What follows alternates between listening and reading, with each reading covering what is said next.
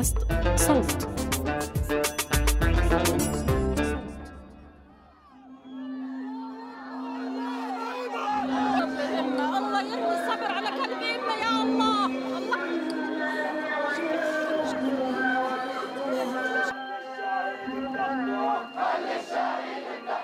أول جنازة شهيد حضرتها كان عمري تسع سنوات. سنة 2002 بالتحديد وفي قرية كنا ساكنين فيها قرب مدينة رام الله. كانت الانتفاضة الفلسطينية الثانية في عزها.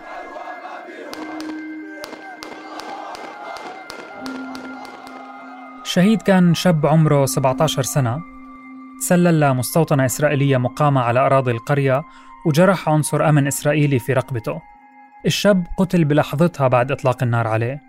وبعد فترة من احتجاز جثمانه كنت بين جموع المشيعين أمام بيت عائلته. كأنه كان في عرض للكشافة المدرسية كان في كثير مشيعين جايين من القرى اللي حوالينا. وأنا بين هالناس وصافن بأم الشهيد مقابلي كوني بعرفها كثير منيح لابسة ثوبها الفلسطيني وعيونها مليانة دموع. المشهد مشوش شوي بس كل اللي بتذكره صوت بيطلب من أم الشهيد زغرت. فزغرتت. لليوم لما بسمع حديث عن زغروتة أم الشهيد بس بخطر لي هداك المشهد اللي متأكد إنه كان غريب علي كطفل ويمكن لساته غريب.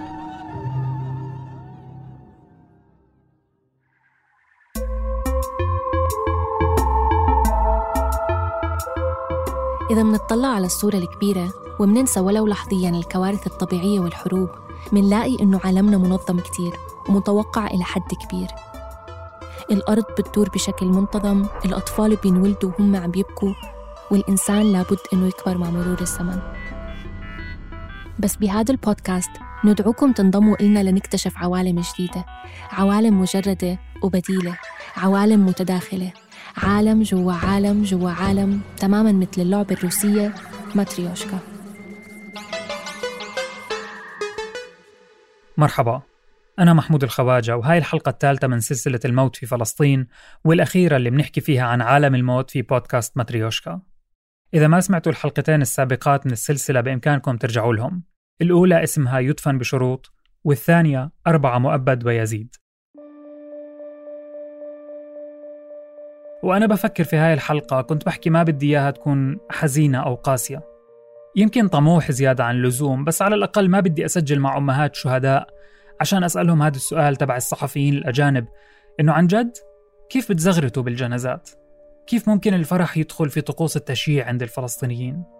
وأعمل حالي متفاجئ مع إني دايما متفاجئ وكثير مرات بحس حالي برا المشهد مش جزء منه يعني ولا مرة قدرت أحكي الشهيد البطل عن الشهيد الطفل أو نياله شهيد بدل مصيبة الله يعينهم رغم أنه عبارات العزاء هاي تتكرر أحيانا على لسان أقرب الناس للشهيد زي أمه أو أبوه أو أصحابه لما يحكوا اليوم ابننا عريس زفوه هذا عرسه أو يكتبوا نستقبل المهنئين باستشهاد ولدنا بدل المعزين بموت ولدنا.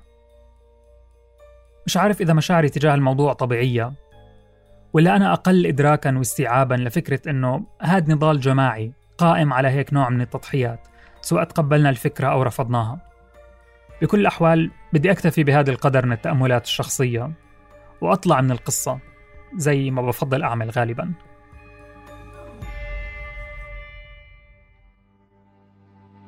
كانوا ثلاثة رجال سابقوا على الموت. أقدامهم عليت فوق ركبة الجلاد. هذا يوم عرسي يا أماه فزغردي. عنوان لنص منشور في جريدة مرآة الشرق الفلسطينية بتاريخ 21 حزيران سنة 1930 يعني بعد أيام قليلة على إعدام الانتداب البريطاني للثلاثي الثائر محمد جمجوم وفؤاد حجازي وعطا الزير. النص بيحكي عن حوار بين محمد جمجوم ووالدته داخل سجن عكا. ذهبت والدته لتودعه الوداع الأخير فرآها تبكي. فقال لها ولماذا تبكين يا أماه أتبكين علي لأني أريد أن أموت شهيدا؟ فقالت له وهل تظن أني آسفة عليك يا محمد؟ إن في كل يوم ألوفا يموتون مثلك. إنني لست حزينة عليك. إني فخورة بك. فقال لها ولي إليك حاجة وهي أن ترسلي لي لمناضة لأسقي جميع الذين في السجن. أريد أن يشربوا لمناضة عرسي قبل أن أموت يا أماه أريد أن يفرح الناس بي قبل أن أعلق على المشنقة ومن سجن عكا وطلعت جنازي محمد جمجوم وفؤاد حجازي. مش واضح إذا النص منقول عن وقائع حقيقية أو مجرد حوار من خيال الكاتب اللي حب يضيف رومانسية على مشهد الوداع. بس على الحالتين هاد شاهد من الشواهد المبكرة لحالة الفخر والاحتفاء الجماعية اللي طغت على طقوس الاستشهاد عند الفلسطينيين في مواجهتهم مع المستعمر الحديث.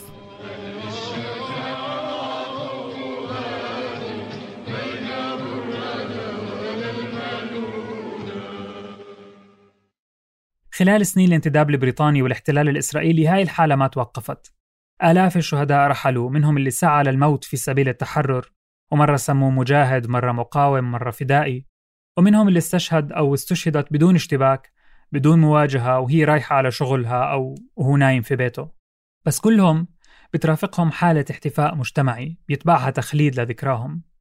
أثناء البحث عن مشاهد بنشوف من خلالها هذا الاحتفاء أو الاحتفال أو التمجيد شو ما بدكم سموه. كنا بندور على الشخص اللي بحكم عمله قريب دائما من الحدث. فحكينا مع سلوى. سلوى حماد منسقة الحملة الوطنية لاستعادة جثامين الشهداء المحتجزة عند الاحتلال الإسرائيلي العرب والفلسطينيين ومعرفة مصير المفقودين. سلوى متطوعة في الحملة من بدايتها سنة 2008 وبتشتغل كمنسقة إلها من صيف 2015 مع مركز القدس للمساعدة القانونية وحقوق الإنسان.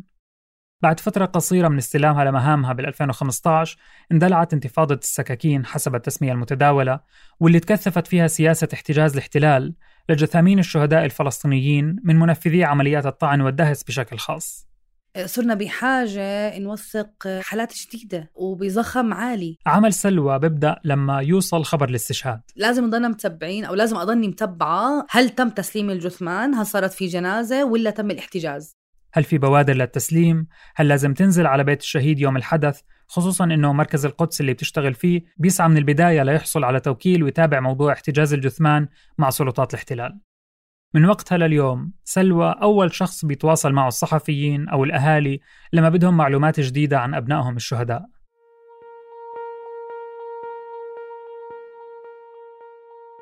خلال عملها في السنوات الستة الماضية دخلت سلوى بيوت عدد كبير من الشهداء والشهيدات وراقبت تفاعل أهاليهم مع الحدث عن قرب لهيك بسألها وين تجلت مظاهر الاحتفاء بالشهداء؟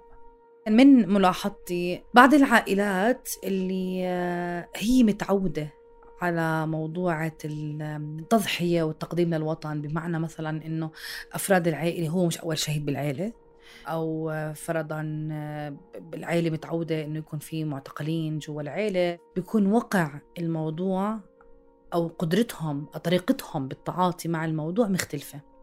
بمعنى في حالة من الصبر في حالة من الفخر بالشهادة.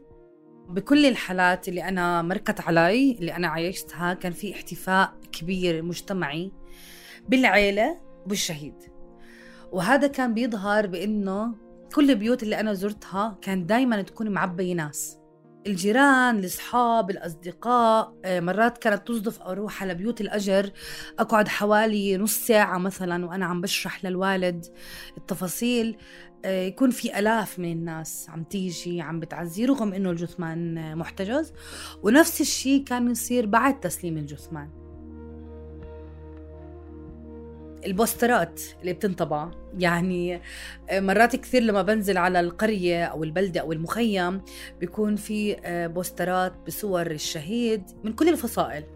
يعني بتلاقي مثلا حماس طابعة poster وفتح طابعة poster والجبهة الشعبية طابعة poster والجبهة الديمقراطية عاملة poster بنفس صورة الشهيد. يعني هو بيت الشهيد بينعرف من الإعلام. يعني ولا مرة كان في إشكالية إنه أنا أندل على وين بيت الشهيد لأنه بيت الشهيد بيكون مزين بوجود أعلام فلسطينية حوالين البيت ككل وجود مثلا علامة الفصيل اللي بينتمي له ولكن بيكون في حالة من التميز لبيت الشهيد بإنه بيكون عن جد عليه إعلام وبوسترات ويافطات وخلص بتعرف إنه هذا بيت الشهيد. يعني بمجرد ما وصلنا الحارة فيش داعي نسأل حدا عارفين إنه هذا بيت الشهيد.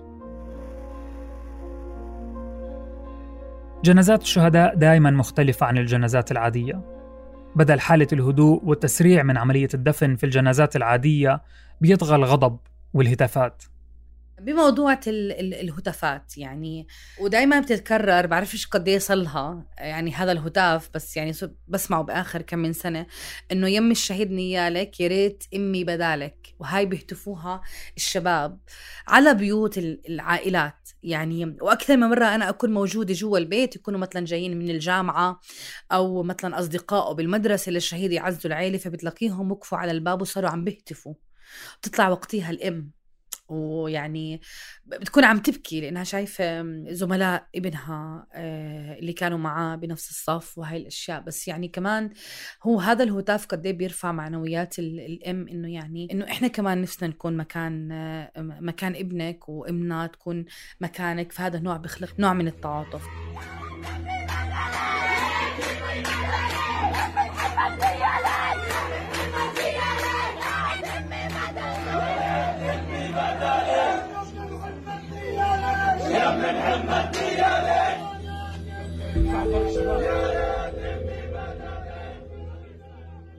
بسمع دايما كلمات الوداع طبعا.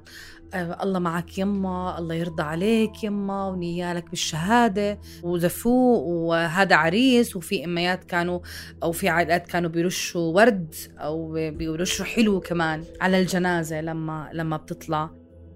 لأنه الشهيد بنزف الشهيد ما بتعيط عليه. زفيت عريس إن شاء الله. عريس والله عريس واحلى عريس. والله عريس. إن شاء الله عريس وان شاء الله الاثنين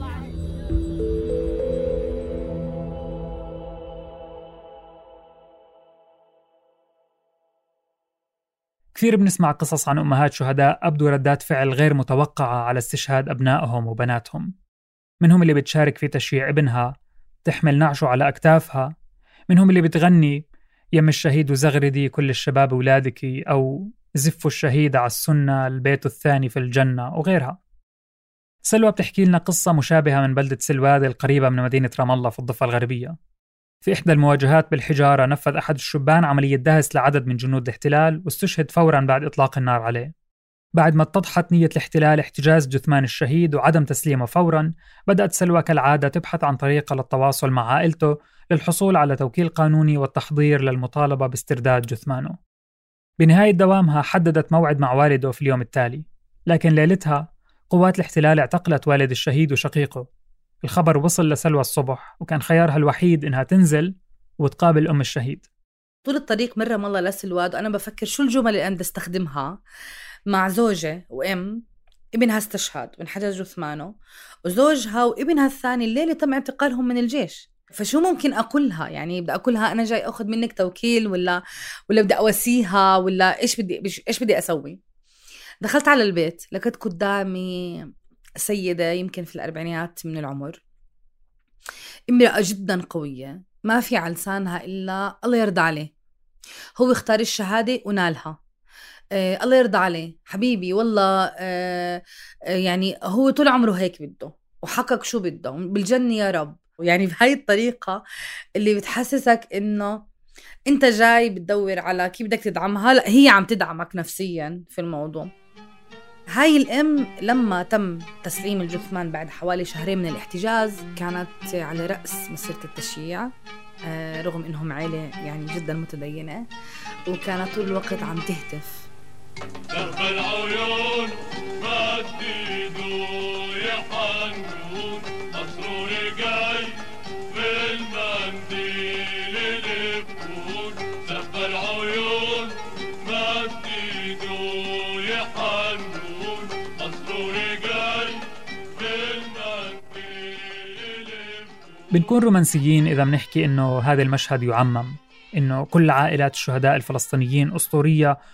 وعندهم هالثبات والقوة دائما. بينما في الواقع مش كل الفلسطينيين خاضوا نفس التجربة والقدر من المواجهة مع الاحتلال مش كلهم منيعين ضد الانهيار. في عائلات انهارت وبتنهار بسبب الفقد سواء أمام الأضواء والكاميرات أو خلفها. بس عموما حالة الاحتفاء المجتمعي بتختلط بألم الفقدان وممكن تطغى عليه. إنه المجتمع خلال سنين نضاله صار بيآمن بجدوى الشهادة بدل ما يشوفها موت مجاني. وبناء على هاي الفكرة طور الفلسطينيين كمجموعة مشاعرهم تجاه الشهادة. معتمدين إما على إيمانهم بمكانة الشهيد الدينية أو أهمية التضحية في سبيل الثورة والتحرر من الاحتلال. وهذا مش تحليلنا الشخصي. ضمن بحثنا عن تفسير نفسي مجتمعي للاحتفاء بالموت في الحالة الفلسطينية كنا بنشوف كيف الباحثين الفلسطينيين قرأوا المشهد من منظور تحرري. على عكس التحليل النفسي التقليدي الغربي اللي ركز على الفرد ككيان منفصل بمشاعره وردود أفعاله وأحاسيسه بيقدم علم النفس الاجتماعي وتحديدا التحرري بيقدم الفرد ككيان غير منفصل عن جماعته اللي بتعيش ضمن ظروف سياسية واقتصادية ومادية محددة. بالتالي الفرد مرتبط بالجماعة في إطار نضالها الواسع ضد الاحتلال. وهون ببطل غريب إنه الشعور بالحزن يتعايش مع الشعور بالفخر. يمكن بفكر أكثر بإنه برد فعل العائلات لما عن جد ننجح بملف وتم إعادة الجثمان. يعني وقتيها يعني أنا بحس إنه أنا صرت حدا من العيلة. بمعنى بإنه أول حدا يمكن بيتصلوا عليه أو من أول الأشخاص اللي بيتصلوا عليهم يحكوا لهم إنه هي رح يتم تسليم الجثمان تواصلوا معنا الارتباط الفلسطيني وحكوا لنا يتم تسليم الجثمان بيكون رقمي أنا. وهون أنا مرات بكون عاجزة عن ردة الفعل. في إشي من جواتي بيفرح. بحس بنوع من الفرح. الفرح لإنه بعرف إنه هاي العيلة اللي صار لها وقت طويل عم بتعاني بهذا الموضوع يعني اجى وقت إنها ترتاح.